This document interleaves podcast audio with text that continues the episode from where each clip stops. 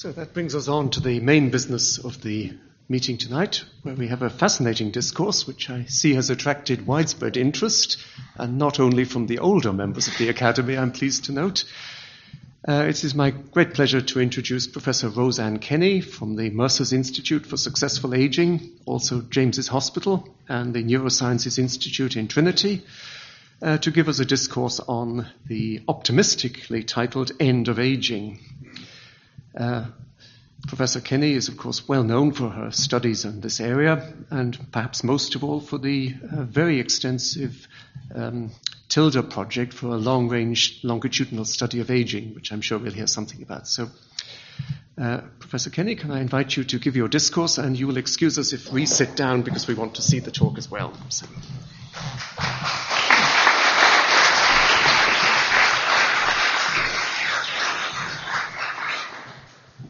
Mr. President, members and colleagues, thank you very much for this great honour. Uh, I'm delighted to be here in this lovely environment, and, and you're all very welcome, young and old. Because if we don't age, there is only one other alternative, and obviously most of the younger members of the audience aren't planning on hitting that other alternative too soon. I'm just going to cover briefly what I intend to speak about tonight so you know which bits you can maybe sleep at and which bits not. I'm going to talk first of all about the huge demographic change that will occur in globally, but particularly um, in Western cultures over the next very short period of time. We'll talk about the longer lived known animals and the reasons why um, they perhaps live to such um, long, such long lives as two and four, up to 400 years.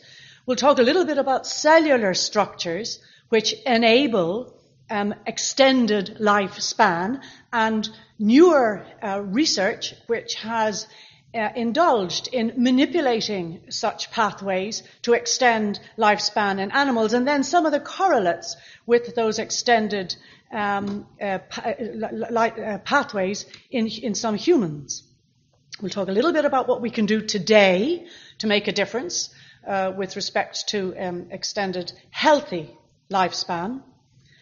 And uh, I will speak a little bit about Tilda because it'll give us a picture of what it's like to age in Ireland today. I'll talk a little bit about research in this domain, uh, national research, which is really important with respect to technologies and, and other um, areas. And finally, we'll end on a, a favourite of mine is how we can maybe alter uh, society to engage with aging such that uh, we make Ireland a better place to grow old. People are living longer. Up to about 100 years ago, it was exceptional for uh, uh, more than 3, maybe 4% of the population to be over 65.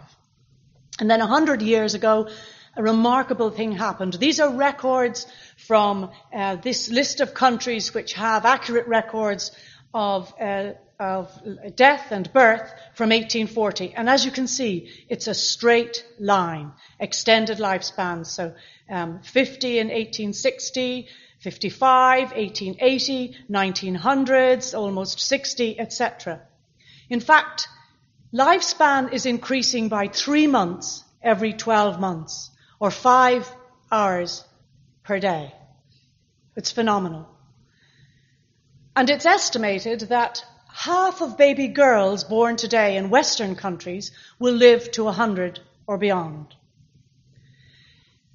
These are the demographics for the E20, EU 27 countries. And as you can see, in uh, the 200 odd, the, the biggest proportion of the population is in this middle age group. But as they grow older, we see a huge increase in the 70 pluses. In fact, the biggest increase is in 80 pluses proportionately. More so in women than in men, although recent research would suggest that this gap is, is narrowing. Now, this is remarkable that we, we can expect an increase over the next 20 odd years of people over the age of 100, of, of 100 by about 400%. I mean, to live to 100 was, was rare a few years ago. It's no longer rare. And I'll talk to you about some, some genetic studies which are of great interest now in centenarians. And again, the proportion of people over the age of 85 over that 20 year period globally, globally, will increase by about 150%, and to a lesser extent, the over 65s, etc. So this is the, this is the baby boomer coming to realization. And of course, the reason these proportions are changing so much is because uh, fertility rates are dropping at the same time. And these are, these are really remarkable statistics from even least, least developed countries, where we can see a marked decline projected over the next 40 odd years in fertility rates. The United States is here in blue, and that decline has happened earlier there. Japan in yellow starts low in 1950 and has bottomed out since 200, 2000. And in fact, in 20 years' time, 40% of the population of, of Japan the, will be over the age of 65, a remarkable statistic. So fertility rates are falling. And in Ireland and in many European countries, in Ireland shortly and in many European countries now, the proportion of people over the age of 65 will have outstripped those under the age of five. Now, of course, this has huge implications, and I'll touch a little bit upon this uh, a bit later for health care, social care, but also economics. Uh, Germany will shortly have a, up to 35% of its population over uh, 65. And uh, again, globally, on average, about 25% will be over 65 by 2050. So a huge, huge change in our demographic globally. Why? Because healthcare is very, very much better and it's ramped up dramatically over that hundred year period and continues to improve. We're much more aware of the things which keep us healthy and enable longer, healthy lifespan. And I'm going to continuously stress the healthy component of this because I think most people, if you ask, if they, if, if we know we can have a health, a, a, a longer lifespan, our wish is that it would be healthy. Most people don't probably want the experience of one of the oldest currently lived persons who has spent the last 25 years in a nursing home, albeit in the south of France, and who's been blind for a significant proportion of that period of time. So the biggest challenge for us as physicians in this area is to enable healthy, happy, extended lifespan, not just extended lifespan. Believe it or not, our lives are less stressful, certainly less stressful than they were a hundred years ago. And that makes a difference. And I'm going to touch on this whole area of physical stress, but also psychological stress and how it influences lifespan. And our environments are better. Our health and general environments are very, very much better. So, when you're born, we can expect in Ireland that a man would live to 77 and a woman to 83. And as I said, half of baby girls born today in Ireland can expect to live to 100 or more. Anybody in the audience who's 65 and well can expect, if you're a woman, to live for another 22 years. And if you happen to be 75, you can expect to live for another 15 years. If you're a man, 13. And if you're 85 and well, you can expect to live for another 10 years. And when I present this data to some of my physician colleagues who aren't maybe that familiar with this area, they gasp. Because certainly until recently, there's been quite an ageist attitude amongst the medical profession. And I met a cardiologist from Sligo the other day. He knows I'm going to cite this story, so he won't mind. He's in his uh, late 50s, and he told me when he started practice, first of all, in Sligo, there was a notice on the coronary care door. Patients over the age of 70 will not be admitted, except under exceptional circumstances. In coronary care, exceptional circumstances.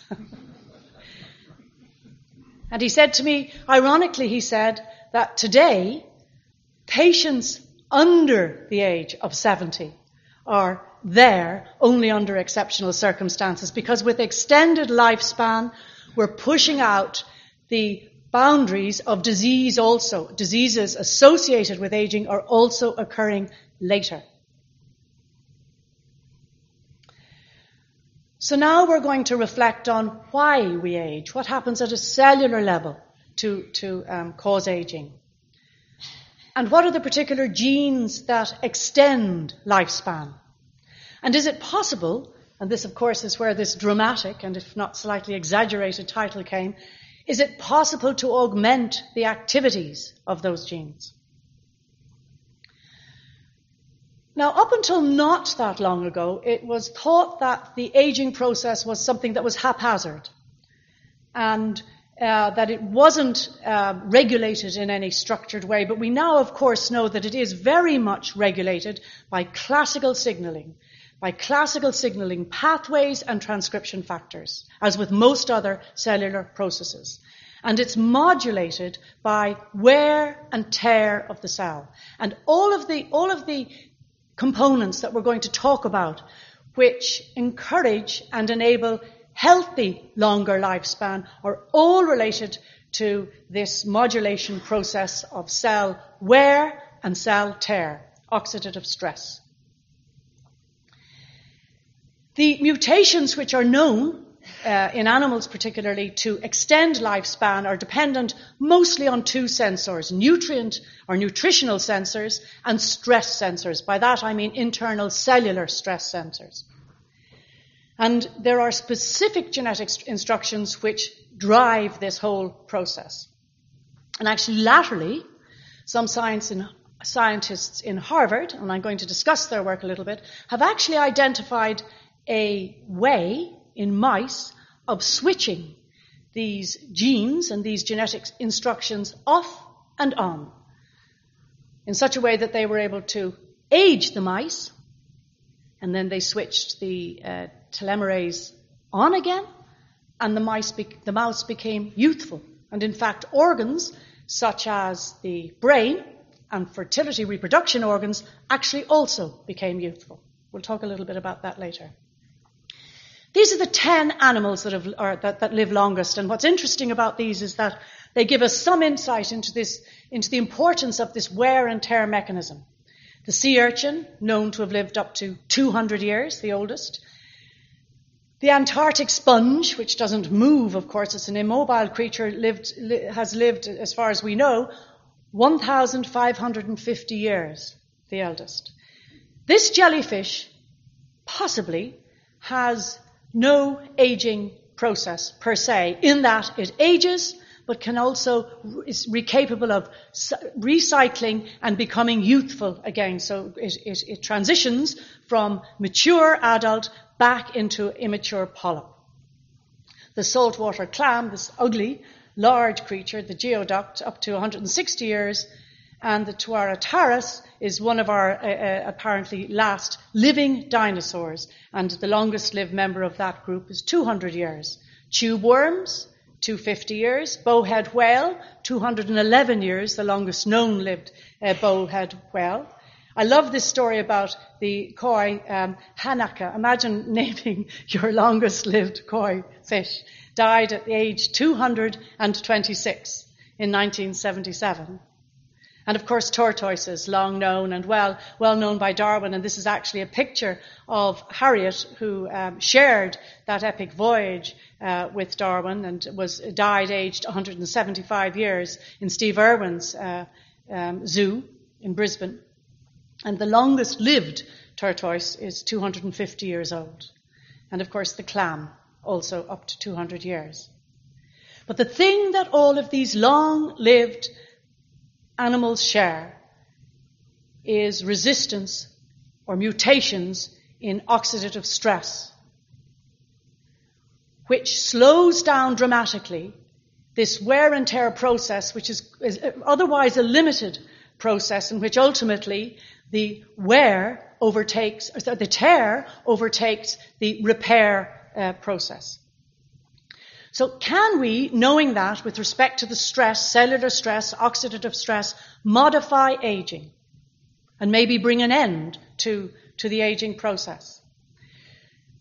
And these are the last few cell slides for anybody who's saying, oh my God. But I will try and translate these uh, in such a way that you understand why the simple mechanisms which extend lifespan work in, in humans. All of these factors here, cited here on the left hand side, are known to modulate genes within the cell which govern lifespan. Dietary restriction is the best known, and that's the one I'm going to focus mostly on. But heat, oxidative stress, ambient temperatures, other signals, chemosensory and uh, thermosensory, um, reductions in the rate of respiration and in translation. All of those factors influence the genes which govern lifespan. A very well known um, uh, receptor is the insulin IGF-1 receptor, and that's what we're going to focus on for a little bit here, which influences the gene centrally here, DAF16, which is very important for aging. Now, the, the role of dietary restriction in longevity was first noticed during the Depression in the USA, where rats, because of the Depression, it was, it was considered at the time that they would be dying off much quicker because of the lack of food, and in fact, the opposite occurred. They were living longer, and that's what started this whole question of dietary restriction and longevity. And we do know now in many animal models that dietary restric- restriction influences this pathway and some other pathways, for example, these pathways, to, to modulate lifespan through the DAF16 gene. And the good news is that when aging slows, age-related diseases are also postponed.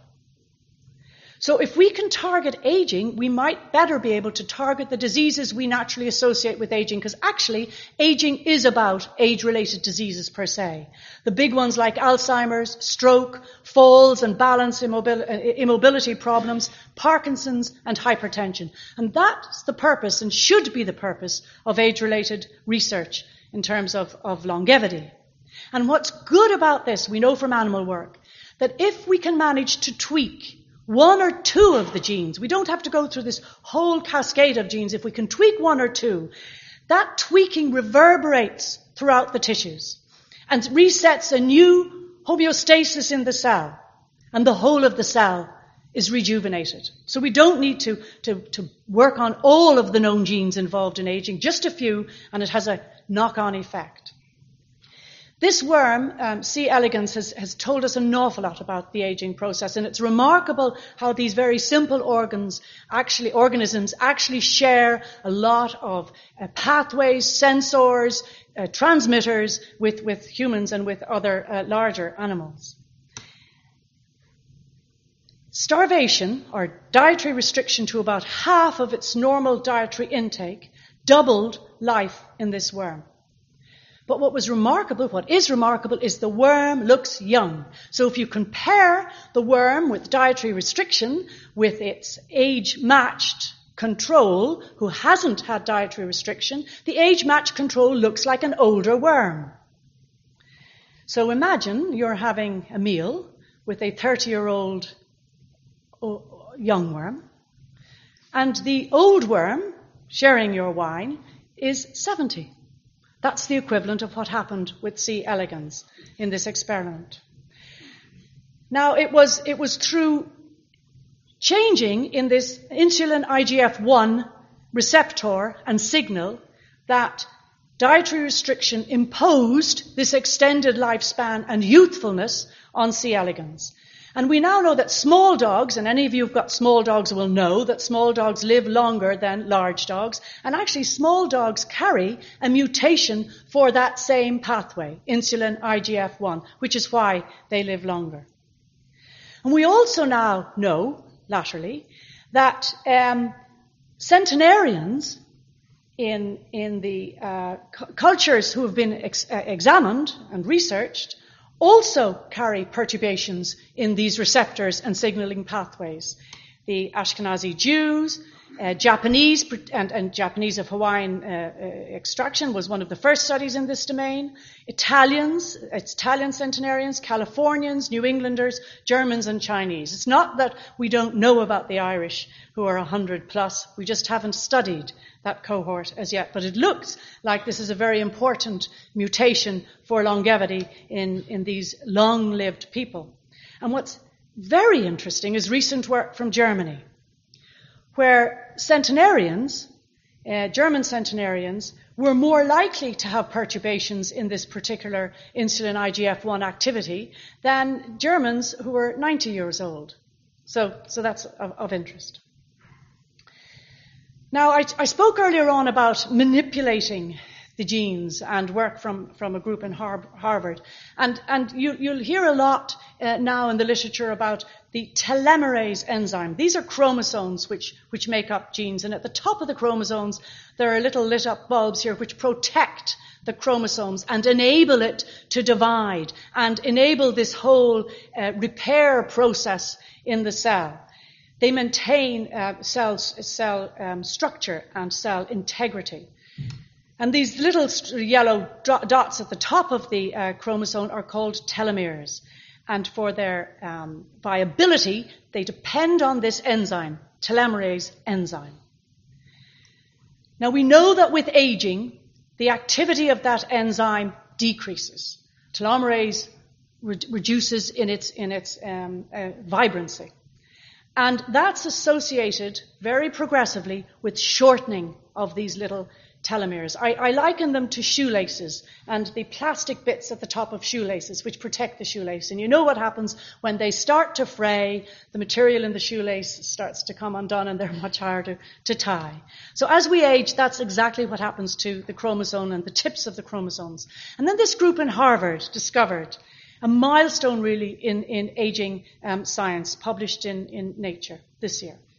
That by creating mice um, in, in, whom they were, in, who, in which they were to manipulate this telomerase switch. They were able to make the mice prematurely age, and then they flipped the switch in the reverse direction, and actually the mice became younger. And particularly, they were able to dramatically reverse many of the aspects that we associate with aging brain disease that the, mi- the mice had started to develop, and infertility. Now, of course, this is a long way away as yet from human studies, but it was a really landmark piece of research. And it's not just landmark in the whole context of aging, etc. It's very important in the context of the diseases, the age-related diseases that we talked about, but also that, that to, to, to, know that um, quiescent adult stem cells in severely aged tissues remain viable. That hadn't been apparent before and can be reactivated by this repair tissue da- damage mechanism. So that's the kind of dull sciency piece over. How can we as individuals um, extend our lifespan? What can we do to make our lives better, healthier, healthier extended lifespan? And the three that I'm going to focus on now are diet and dietary restriction, and, and I think you can understand a little bit from the cellular work we've referenced how that might work in humans. Exercise, and I'm going to talk to exercise both for the body and the mind. And then social networks and stress and the importance of social networks in, in healthy life extension. I like this expression from Brigitte Bardot sad to grow old, but nice to ripen. Now, there are copious diets out there. And I've chosen one that I uh, personally believe has, there's a lot of scientific validity for what they say, and they've actually um, worked very hard to validate uh, the recommendations. It's, it's not anything new. Um, you'll have heard it all before, and I know people are inclined now to switch off when we say, you know, exercise is good for you. Switch off. Telomerase off. Uh, diet is good for you. Oh, that's so dull. But I'm going to try and contextualize it and explain why, specifically why, these are so important. This diet is about, uh, first of all, knowing your basal metabolic rate. This applies to all diets. It's remarkable how many people aren't familiar with their basal metabolic rate. So you might go on a 1500 um, calorie diet, But if your intake, your basal metabolic rate, your intake of calories and your, your, your rate is about 1300, then a 1500 diet isn't going to lose you any weight. So you have to have some sense of what your basal metabolic rate is and then obviously target any caloric restriction to less than what your, your, your requirement is.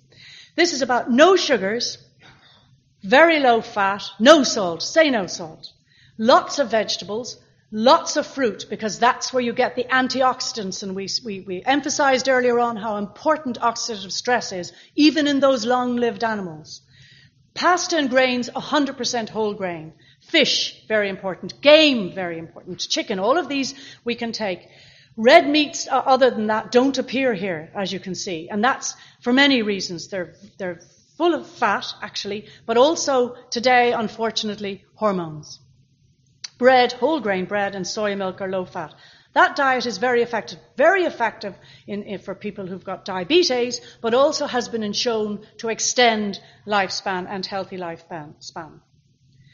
And just to give you some, some sense of food calories per pound. Now, it's usually young females that we're addressing when we're talking um, diets, or, or people who have got heart disease or diabetes. At any stage, if you introduce this calorie restriction diet, you improve the health, or one's health improves by, by, by incorporating the diet. And this just gives you a, an idea of calories per pound. So they're low in vegetables, 65 to 195. Compare that to nuts and potato crisps, 3,000 per pound. Lean red meat, 200 plus per pound. Butter, 3,200 calories per pound. Non-fatty dairy foods, 180 to 450. And potatoes, pastas, rice, whole grain, corn and cereals, 450 to 650. So that just gives you some sense. So you can imagine if you fill yourself with fruits and vegetables and just a little bit of these, that will be a good diet with respect to balance and caloric restriction. And these are just some, there's five rules that we, we use to, to to counsel people with respect to diet. Don't drink your calories because it doesn't work. It doesn't fill you. You end up taking lots of calories and still not being satiated. Sequence food. If you're out, if you're out for a meal, have, you know, a, a salad with plenty of vegetable to start. That'll fill you pretty much. And, and, remember to sequence your food so that you're taking the, the bulkiest low calorie first and leave any heavier calorie foods to last and you won't feel like finishing them. Eat when you're hungry. Don't stuff and starve. So small, frequent meals are much more important. Lots and lots of veg with fruit. And remember, the darker the veg and the darker the fruit, the higher the antioxidants. Okay, that's diet out of the way. Exercise uh, Mark Twain, age is an issue of mind over matter, and if you don't mind, it doesn't matter.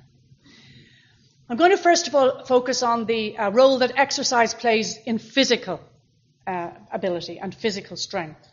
And there are three types of exercise strength, flexibility, and endurance.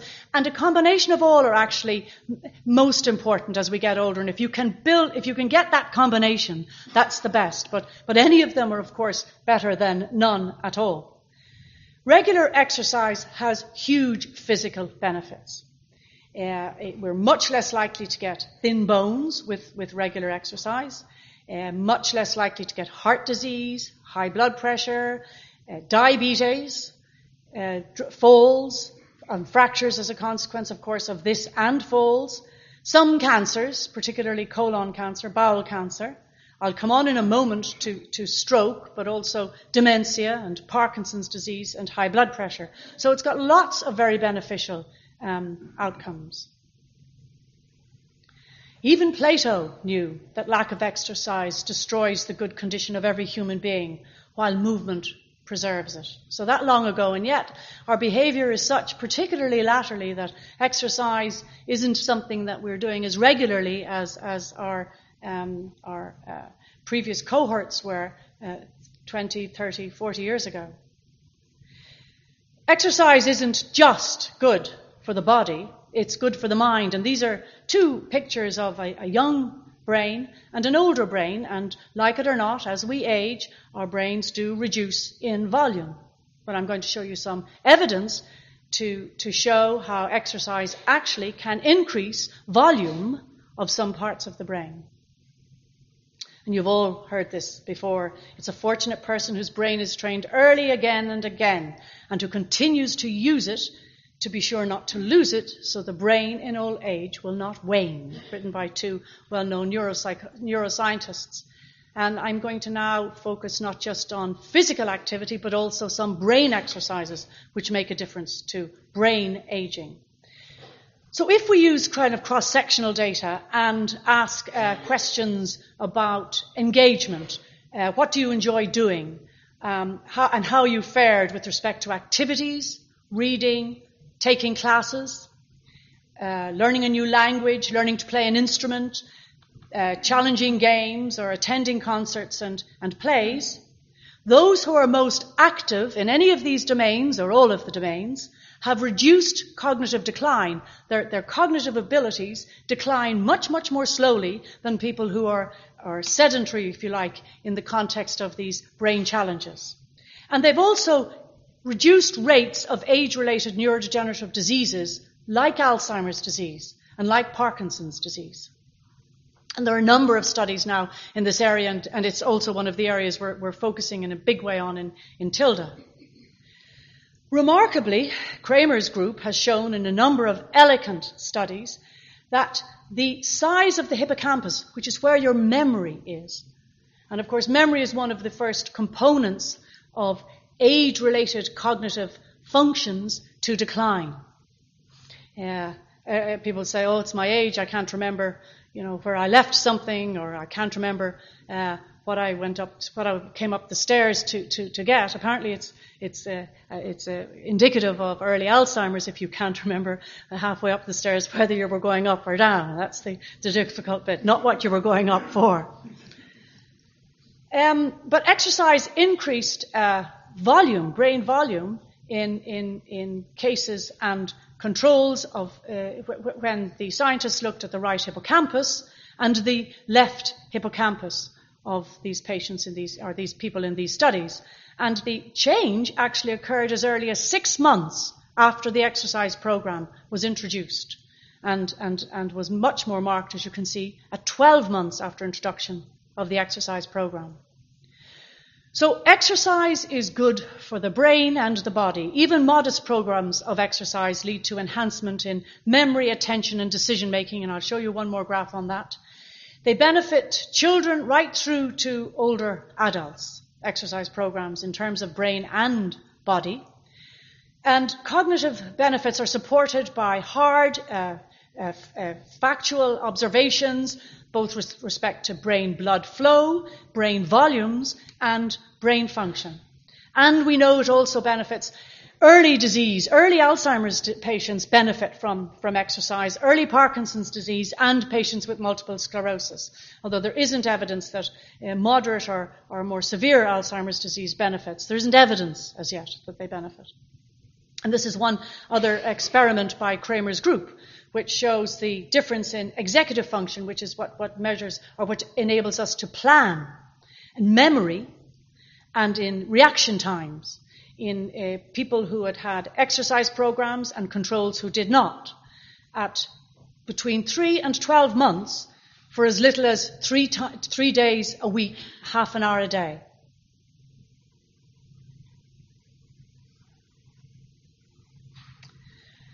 Now, we've talked about diet and we've talked about exercise, and of course, we don't often change our behaviors. We know everything I've said you will all know intu- intuitively or you've heard before. But we don't often change our behaviors. And maybe because we agree with Woody Allen that you can live to be 100 if you give up all the things that make you want to live to be 100. This also enables healthy aging. I'm going to tell you the story of Stewart Wolf, a remarkable physician. He died aged 91 in 2007. He was professor of medicine in Oklahoma University, and this is he here with a patient of his, Bill, who was a long-standing patient of his.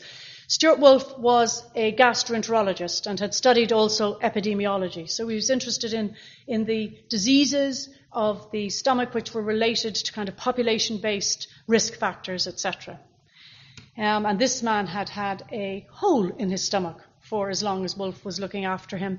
And he observed the changes in the mucosa from that um, hole entered into the, his, his, actual stomach, which linked with his actual stomach, and in the secretions from, from that. And particularly observed when this patient was under stress or depressed or anxious, how those secretions changed. And that was the first time that, that we, we identified excessive gastric secretions with anxiety, etc. Anyway, he was giving a lecture. He had a summer place in Pennsylvania, and he was giving a lecture to the local medical society there. And after the lecture, he was talking about cardiovascular disease. And at that time, the big killer in the USA of men under the age of 50 was heart disease. So he, he, was giving his lecture about the risk factors, known risk factors for heart disease, etc. And at that time, it was known that fats and cholesterol and, and lack of exercise were not good. Smoking was becoming into the fore, etc. And a GP, a local GP, came up to him afterwards and said, Actually, I work in, in, in the area, and one of the villages that I go to is called Roseto, And I never, ever see heart disease before the age of 65 in people living in that village. Now, of course, Wolf was, was intrigued by this. And a couple of months later, he brought a few of his students down with him to Roseto. Now, Roseto was a small, almost Italian enclave in Pennsylvania uh, in the uh, 18, late 1800s, uh, the, the, inhabitants of now Roseto, Pennsylvania, had migrate, emigrated from outside of Rome, where there was no future, no hope, from their little village there to Pennsylvania. And a priest called Father uh, de Nisco actually uh, tended to them from 1896 onwards. And when he, when he arrived, he realized that they were hugely displaced. So he set about establishing a church, but also establishing a replica of the community that they'd left behind in Italy. And so they, he, he gave them seeds, they grew vines, they started to build upwards as they had done on, on the side of the mountain, as they had done in their old village. They started to have communal meals, etc., etc. So, so this was the village that, that Wolf entered. The mayor was hugely welcoming to him. He said, come in. And he, he, actually, he actually ordered his four sisters, the mayor's four sisters, to make the, the professor and his students as welcome as possible. He emptied out the town hall. They could do all of their assessments and examinations of the participants there, and his sisters were to cook for them and to make them feel very welcome. And they did. So first of all, Wolf started going through the medical records and, found, and the death records, and he found, yes, that the, the observation by the general practitioner was absolutely correct. People weren't dying young, as they were elsewhere in America, from heart disease. So he assumed it must be the diet, and he looked at the diet, but in fact, the diet was almost 40% fat, so it wasn't about the diet, and their pizzas were, were, were, were full of, of, very full of dough and fat, more so actually than in their, in their homeland. He thought it might be something in the environment, so he tested the environment and he compared uh, the inhabitants of Roseto, which was actually very um, independent and very difficult to access, with two other nearby towns, one inhabited by English emigrants and the other by German emigrants, and found that their death records were the same as anywhere else in the U- United States. So, so they concluded it wasn't environment. They looked at exercise, and Rosettans weren't particularly good at exercise, and they looked at genes, and they actually looked at the genetic um, makeup of, as, as, far as they could in the, in the 1950s, of the Roseto inhabitants, but then they went to their relatives elsewhere in the USA, and they found that their relatives were actually dying as they were elsewhere in America, young of heart disease. So there was something different about Roseto. And then he noticed, and his book is still available. You can, you can get a, a, copy of it on, on Amazon. It's a really, really great read. He wrote it in the 1960s. He noticed that Rosettas visited each other, stopping to chat with each other. That they, it, they sp- spoke in Italian still on the streets. They cooked for each other. They had extended family clans, sometimes three generations in one, in one house. And they had great respect for grandparents. There were 22 separate civic societies for a town of 2,000 people. He, he, noticed particularly an egalitarian ethos in the town that discouraged flaunting of wealth, and they helped each other. There was no suicide. There had never been a suicide in Roseto. And when someone was down, everybody knew about it, and they all got behind that person. And Wolf realized that the secret of Roseto's health was Roseto itself. And that's the first time we have this observation of the importance of social interaction and social networks and good health and extended lifespan. And there have been a number of experiments since then which have looked at this, and actually we come back to our telomeres and shown that chronic stress um, induces shortening, faster shortening of telomeres and cardiovascular disease and poor immune function. That's psychological uh, stress, increases the rate of, of cells. And in fact, um, women um, who have uh, severely disabled children um, have telomeres which are 10 years shorter than their age, than age-matched controls who don't have that level of psychological stress in, in, in their lives. And there's been a very good meta-analysis looking at social relationships and mortality risk, a meta-analysis of 148 studies recently, showing that 50% increased likelihood of survival for participants with strong social relationships. The quality of your relationship and the number of your relationship is very important. And that the impact, the influence of social relationships is as important as hard, well-known risk factors like smoking, alcohol excess, low physical activity, and high cholesterol. And what an easy intervention quality social relationships should be for us as a society. So we've looked at diet and exercise, we've looked at stress and, and, and, and social networks and how important they are. And now we can actually inform the niceness to ripen that Brigitte Bardot spoke about. Also, of course, we've talked a lot about cellular um, stress, but, but there's external stress, visibly external stress. This is Brenda on the left and Barbara on the right. They're twins, aged 52. And Brenda has smoked half a pack a day for the last 14 years when Barbara has never smoked. And Brenda's also been exposed to significantly more sunshine than Barbara, and I think you can see the external differences um, in their appearances as a result. Are there drugs? That can manipulate uh, these aging pathways that we're talking about and help us. In fact, the US um, um, federal uh, FDA doesn't recognize aging as a condition as such.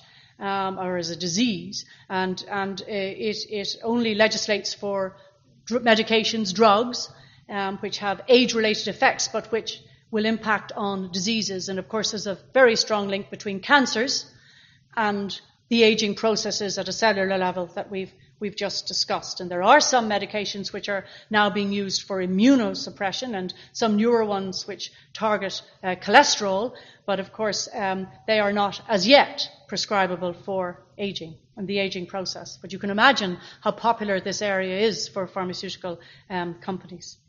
Now finally, I just want to talk about TILDA. This is a longitudinal study which we're conducting in, in, in Trinity.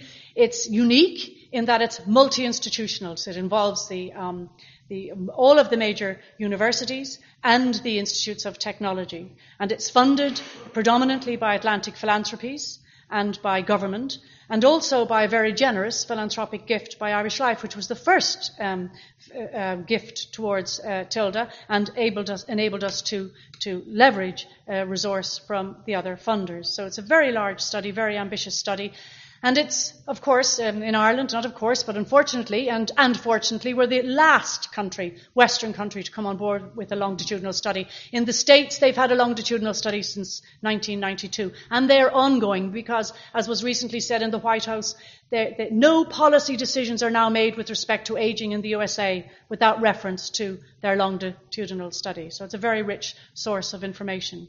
We're studying everything you can possibly think of virtually with respect to the experience of aging. And, and hoping to inform as a result policy, new research in this area, and we've made the design of the study such that we can compare it to the other big studies so that we can actually compare the Irish population to Europe and the USA, etc. It's a, it's a study of people 50 and, and older. There's no upper age limit, and we're looking at individuals' economics, social, and health status. And, and the same people are being visited every two years so, so that we understand the transitions that people, adults in Ireland, are going through as, as they age, and some of the risk factors, therefore, in this context. People are first of all visited in their homes, and we're about to go into the field with wave two. We've completed wave one, and 8,570 randomly selected adults participated in that, had detailed interviews in their homes, and then attended, and this just gives you a spread of where those participants came from. And then they attended one of two assessment centres, health assessment centres in Trinity and in University College Cork, where they had a detailed health assessment using new technologies that we've developed in, in Ireland. And these are some of the stereotypes that I hope to blow um, from, from, uh, uh, from, the results of the first wave of, of Tilda. Older people don't enjoy life in Ireland. Older people are a drain on their families and on society. And older people are lonely. Older people don't enjoy life. Older people as a whole experience a very high quality of life. Nine out of ten say that they appreciate things more as they get older and that they've got more control over their lives as they get older. And this just shows you um, a graph of a quality of life scale. And you can see that it, it's highest between the ages of 60 and 75. And then it tapers off as, as people get older for, for many reasons um, widowhood, more social, slightly more social isolation and, and ill health. Older people are a drain on their families. Well, we've looked at that. We've looked at the contribution older people make and the contribution that their families make to, to them in, spa- in terms of space, time, and money. And it was quite the reverse. A quarter of older households have actually given large material gifts to their children, a mean of 20,000 over the last 10 years. Whereas, that's a quarter, whereas the, the, the reverse occurred in only 9% of cases. A third help their children regularly with household and other practical tasks, and half regularly help with grandchildren care. This is enabling labour market participation for their children. That's the level of that contribution. A quarter help friends and neighbours regularly, and a fifth are very actively involved in volunteering. So that's the contribution that older people are making in Ireland. They're lonely. Only 6% are socially isolated, and that, that actually doesn't change that much with age. The majority of those who are, who are socially isolated deny being lonely and have often been um, uh, loners, if you like. Loneliness is prevalent in 2% of the Irish population, increasing to 2.3% in those over 75. So it's not necessarily an age related phenomenon. There is quite a lot of undiagnosed illness amongst the population, and we're addressing this with, with our, our policy making colleagues. Half of men who had high blood pressure, which we measured, and we also said, Do you have high blood pressure? So we had a subjective and objective measure of this. They didn't know that they had high blood pressure. And likewise, none of the men who had osteoporosis were aware that they had osteoporosis, and remarkably, two thirds of women with osteoporosis were unaware of that. So we believe that with the global changes that are taking place in ageing, this offers an opportunity for Ireland to create research and development in this space. If we, if we reflect on the, the um, number of working people per retired person in the 1900s, there were 22 working people for every retired person. In 2024, there will be two for every retired person. So there's a huge pressing need to think of new paradigms for health and social care delivery. We won't have the human resource that we're familiar with now, which currently provides these, these sorts of care. And un- unfortunately, Alzheimer's disease and, and, dementia is one of the areas that, that, that, that is, there's a pressing need to, to sort in this context. And this is from a longitudinal study in the States, which shows how common dementia and cognitive impairment become as people get older. Almost 80% of of people over the age of 95 have dementia or cognitive impairment. Now, what's interesting is the high proportion in this white piece who have neither. What determines resilience? What determines prevention against um, development of these uh, very disabling disorders? But this just emphasizes the need for us to develop new systems of healthcare delivery. delivery. And this was also uh, uh, stressed recently in a report by The Economist. Healthcare systems will need to shift their emphasis away from acute care to managing chronic diseases, even in uh, developing countries, and to disease prevention, irrespective of the aging population. China and India already have the largest and second largest elderly populations in the world. And as the long-term demographic impact of China's one-child policy kicks in, the proportion of Chinese over the age of 65 will grow from around 8% to 16%, and it will double over a 26-year period, a very short period of time. So we're proposing that in Ireland we can actually capitalise on this perceived burden and create a bounty as a result of, of these demographic changes. Create a space for young researchers in research and development in this ageing space. New services, new models of service delivery. Help these cultures with respect to policies, aging, uh, health policies, social policies, economic policies, and new technologies so that we're not so dependent on human resources and we can use technologies um, to create new models of service delivery.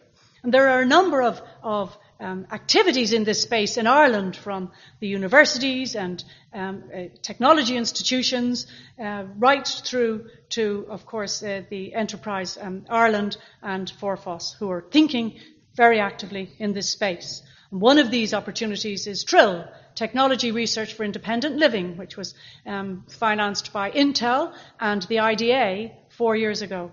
Um, and this has focused on developing new technologies to measure gait, to measure gait in the home, embedding sensors in carpets so that you as an individual can know when your, your walking is deteriorating, your balance is starting to deteriorate, and implement the correct exercise programs to prevent that happening.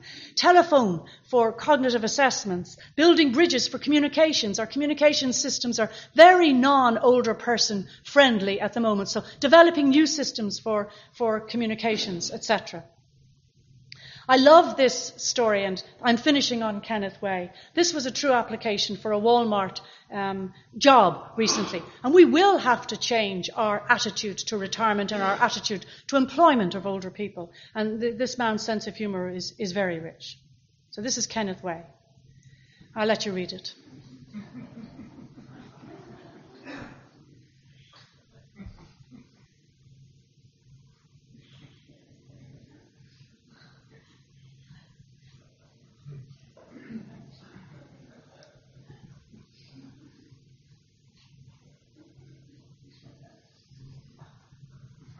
Wealthy. That's wealthy blonde. and of course, they hired him.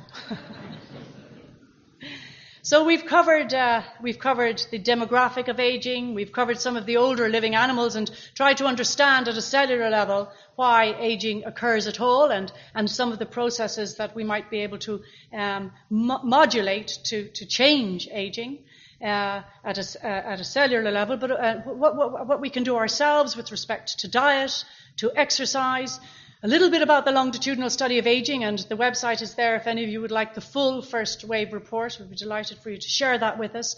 Some of the opportunities for researchers in Ireland, and I think this is really a space we need to focus on how we can create an opportunity. We're a small island. Developing services is not difficult for an, Ireland, an island culture, and we should be really focusing on that. And my favourite, how we can change our society to, to be a community again and to deal with, with this aging um, demographic change in a way that will leave a legacy for our youth. We're, we're, constantly hearing how this terrible crisis will leave a terrible legacy. Actually, we can turn it into a really worthwhile legacy if we can somehow recreate community in Ireland. This was The Economist in 1988, The Economist in 1997, The Celtic Tiger, Ireland, Europe's shining light. What will our future be for our youth? Will we be able to recreate a community? And I believe firmly that an Ireland that is good to grow old in is an Ireland that is better for everybody, all society. Thank you.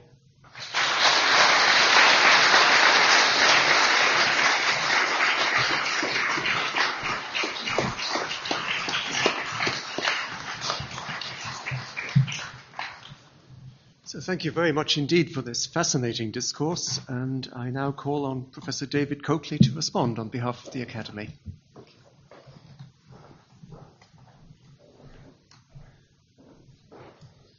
Um, thank you, Roseanne, for a, a wonderful lecture.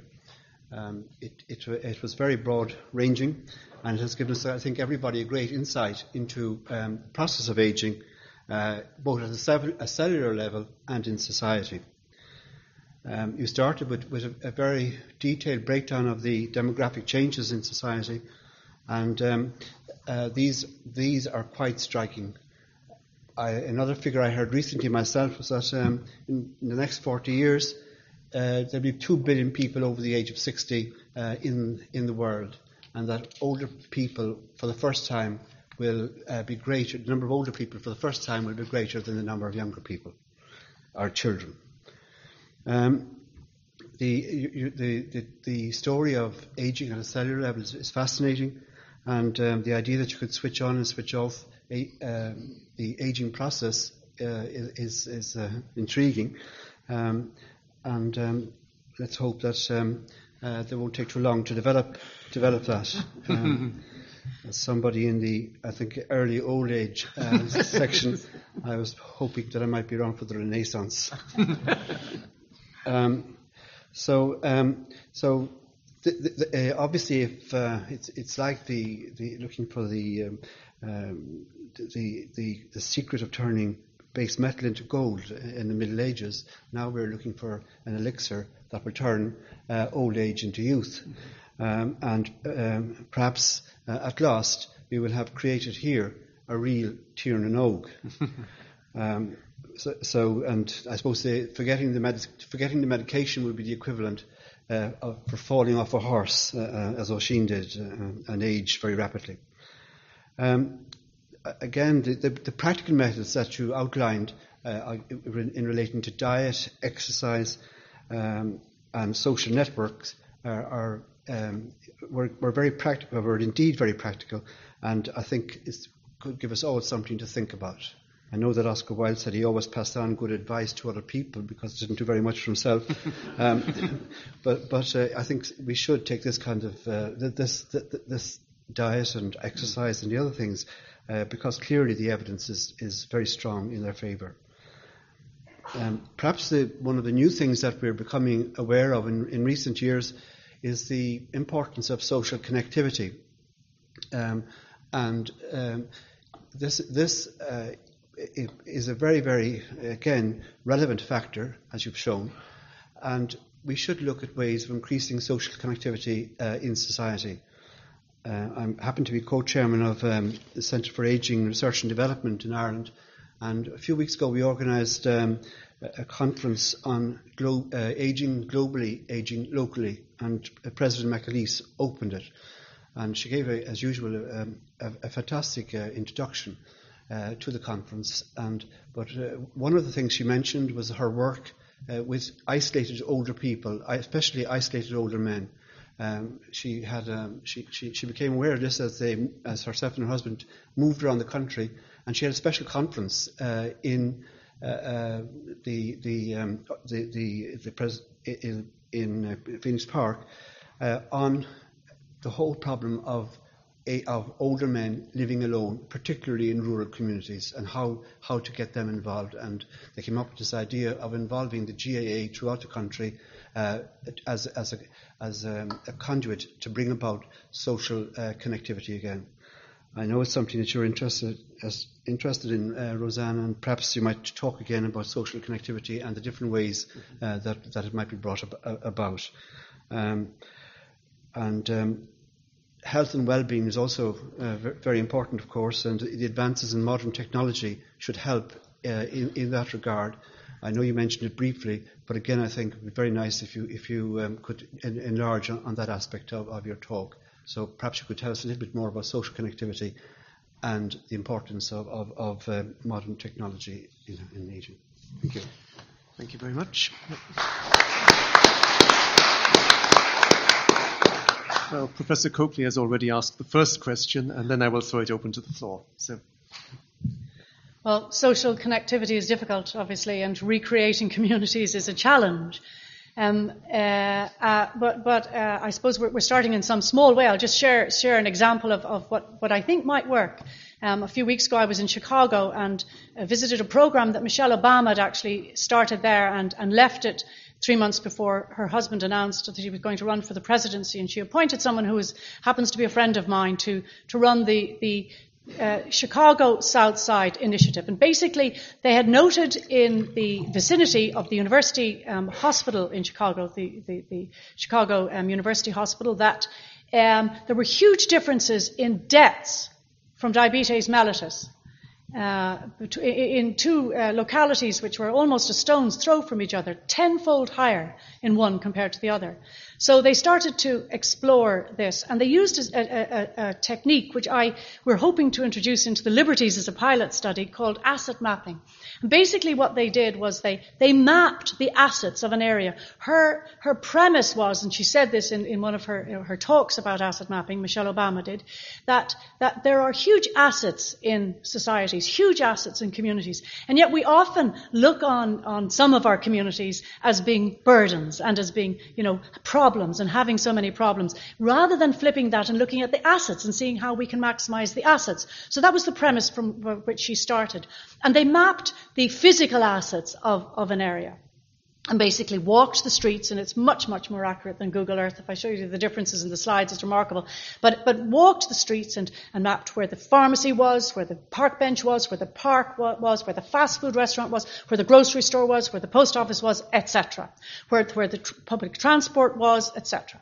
And found that in the area with the tenfold higher death rates from diabetes, that they had 45 fast food restaurants and five grocery stores most of which were a 45 minute public transport journey from where the inhabitants were living. So it was much easier to go to a fast food restaurant compared to the other where there were like, you know, 30 grocery stores and a handful of fast food restaurants. And they, they corrected for socioeconomic background, etc., and found that this was the factor which most influenced these high death rates. So this is where this whole concept of asset mapping came from.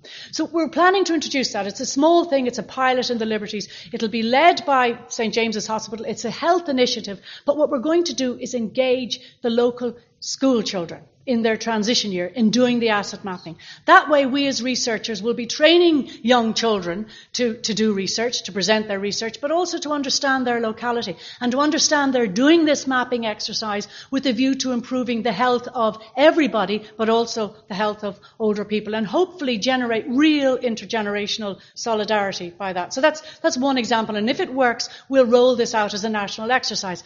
The assets change every 10 years, at least they did in Southside Chicago. So the likelihood is that these our assets will also change. This is something that can be done every year. And then we'll, we'll also study as we've done in Tilda, but in a much more granular way, the health of the households in the area and understand how the assets map with household health and quality of life and happiness, and hopefully then take some sort of a, an initiative to change health health status in, in households to, to something that's beneficial. But also, it will allow us, because we'll have mapped the household as well as the area, to introduce technologies for testing, and I don't like using the word testing, but we'll understand the structures of the household so that we can apply technologies, and that's a resource that no other culture has at the moment. Testing, really testing technologies in the home and seeing how households, young and old, interact with new technologies. So that will be where the R&D, the research and development piece will come. That's, that's one example.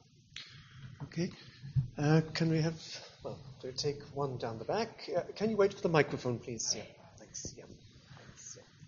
Um, my name is Edith Sagarra, and I'm one of the people who make your life worthwhile. Oh, thank you. Uh, um, but I'm beyond the age of the cohort you found, uh, you, you, mentioned as a, a, um, a, group for volunteering. What I'm surprised is how many uh, people in a very wide circle of acquaintance uh, who are my age, 78 and upwards, who are volunteering up to their early 90s, and some of them are doing two, three, or four.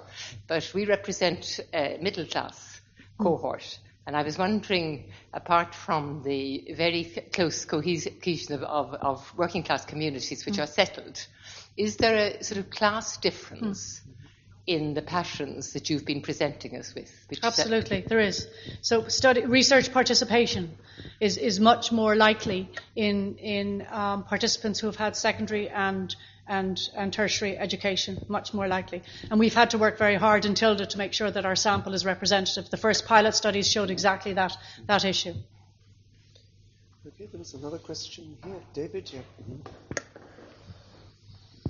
Yeah, in this country, there's been a great deal of concern about hospital resource rationalization. Mm. And um, I've reasonably convinced of the need uh, that's been expressed for larger uh, units and so forth. But when you gave your fascinating Chicago example, and you talked about your asset mapping, and if we do such an asset mapping examination, and I can think of uh, an area I know in West Cork very well, and I can think of the asset that Bantry Hospital, for example, provides, mm. and the same would be true all over the country. Um, do you see an easy answer to this?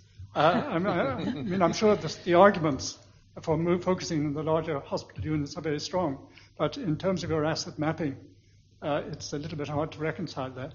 So there are three. There are three kind of um, there are three kind of uh, phases, if you like. There, there's the, the, the, need for an acute hospital with intensive uh, equipment and drugs, etc., and that should be for all ages. There shouldn't be a, a restriction there. Then, um, as we get older, we're much more likely to get infections, which are transient, but sometimes we can get quite sick with them. We don't need terribly intense environments to deal with the sickness, but we may need some time in a facility. And that's traditionally where the Bantries et al. came into their own. Um, with access to the more sophisticated hospital environments as necessary. However, there, it's, a, it's, it's, about cost, it's about expense, it's about resourcing um, that second phase type illness, if you like, or that second um, that, that type of, of less severe illness in, in that sort of more comfortable environment. There are huge issues about access to the major hospitals for older people and for the older populations. And interestingly, from Tilda, um, people over the age of 80 were much less likely to use outpatient services in the previous years than the younger age groups. And it wasn't, when we, when we looked at their concurrent um, comorbidity, illnesses, it wasn't because of that. And my own view is it's because our system is so difficult for people who are older to access at the moment. You might have to make four or five visits before you get eventually a diagnosis as an outpatient. And that's very cumbersome, sitting around, waiting for x-rays, waiting for somebody to take bloods. I actually think that the over 80s who were participating just couldn't be doing with it, mm-hmm. frankly. You know, so, so I think we need to really reflect on a way to deliver a health service to people as they age, which is convenient for, for older people. And it mightn't be your Bantry, but it might be a new model of one site, one stop assessment and treatment. Okay, I'll take a question from here. This James.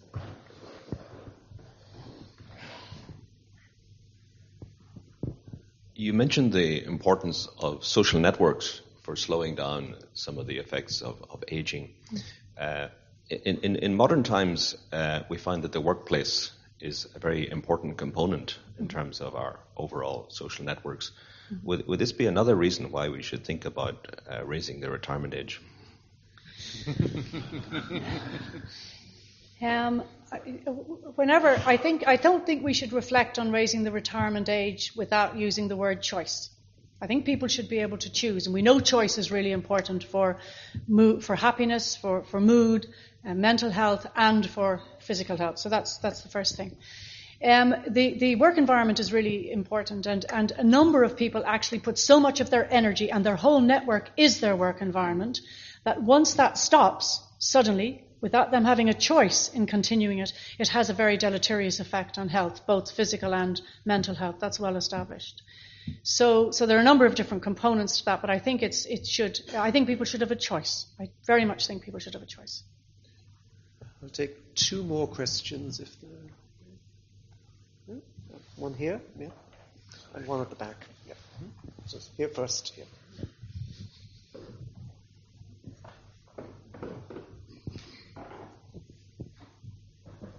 Thank you. Hugh Fitzpatrick, Dublin I always like coming to the Royal Irish Academy to hear their most interesting lectures. Uh, Professor Kenny, um, I would have, excuse me, um, l- like to have heard you say more, um, and perhaps we will hear from you on another occasion, perhaps in the Academy or elsewhere, uh, in relation to sleep, um, wine versus no wine, uh, se- sex, uh, and, and, and travel. Uh, I, I, will lead up to my question. I'm dribbling a little bit here. I'm sorry, but um, no, um, excuse me. Uh, no, um, no, I'm okay. No, no um, effect, effectively, um, I am um, very interested in this Antarctic sponge uh, and his immobility. Uh, I'm also very interested in the concept of slowness. Everybody's rushing around in life. People are getting onto jet planes. They're zooming home in their cars uh, they're wasting an awful lot of their lives. Um, I, am a great believer in lifelong learning, such as the Royal Irish Academy are providing us w- mm-hmm. with this evening. Mm-hmm. Uh, so much can be done in one's life mm-hmm. um, uh, that, that is wasted uh, on, on, non-essential activities. Yes, people have commitments; they have to get home to their, their, their, their families I hate and to say other this, commitments. But could you accelerate yes, your yes, question? Yes, yes, yes, yes, President. Um, um, e- eternal youth, uh, the, the delayed aging I, am very interested in the concept of uh, really um, basically youth, youth, youth, and more youth. Uh, y- yes, a man of 58, such as myself, has uh, got his aged brain in his aged head. But I, I, just would like to maybe to respond to some of the points I've made. Sorry for rambling on, President. So the easiest one is sex. Um, sleep is very important. um, there, again, a good friend of mine, Stacy Lindau, in, in Chicago, did a study on sex and sexual activity as, as people got older, and she was she was ridiculed for it. A very rigorously conducted study because the media didn't believe her. The media didn't believe that a third of couples over the age of 70 in, in the States um, are sexually active at least once a week and a significant proportion engage in oral sex. And her, her own colleagues didn't didn't believe her. Um, but I mean, it was it's a very well conducted and now very well known known Chicago uh, study. So so sleep is important. So is sex. When I start talking like this, my son is in the front row. My kids stand up and leave the dinner table. oh God, the thought of it, it's terrible. Um, uh, um, so, so, uh, and we've looked at all of those. I mean, I, I, it's not possible to kind of um, to cover to cover all of those those topics. Um, wine, wine is important in moderation. One or two glasses of red wine, and I believe you had a speaker here uh, recently who who um, um, encouraged Chilean above the uh, Bordeaux. so that's that's all right too. But yes, one or two glasses of wine. Alcohol excess um, is definitely bad for one. And actually, um, we can see that uh, people who, who have never drunk at that uh, uh are sometimes, uh, in, in some components of life, even worse off than, than those who have moderate alcohol intake. So, I mean, that's, come on, plenty of sleep, lots of sex, and moderate wine intake. That's not a bad note to finish the night on. uh, right, I think maybe we should stop it at that point because. I'm glad to announce that there will be a glass of antioxidants after this. And it also leads me very naturally into announcing that the forthcoming meeting next year, actually, on the 16th of February, has the fascinating title of God and Sex, What the Bible Really Says, which seems highly appropriate. Uh, so, with that, I'd like to close the meeting, to invite you to a glass of wine, and wish you all a Merry Christmas. So, thank you very thank much. You.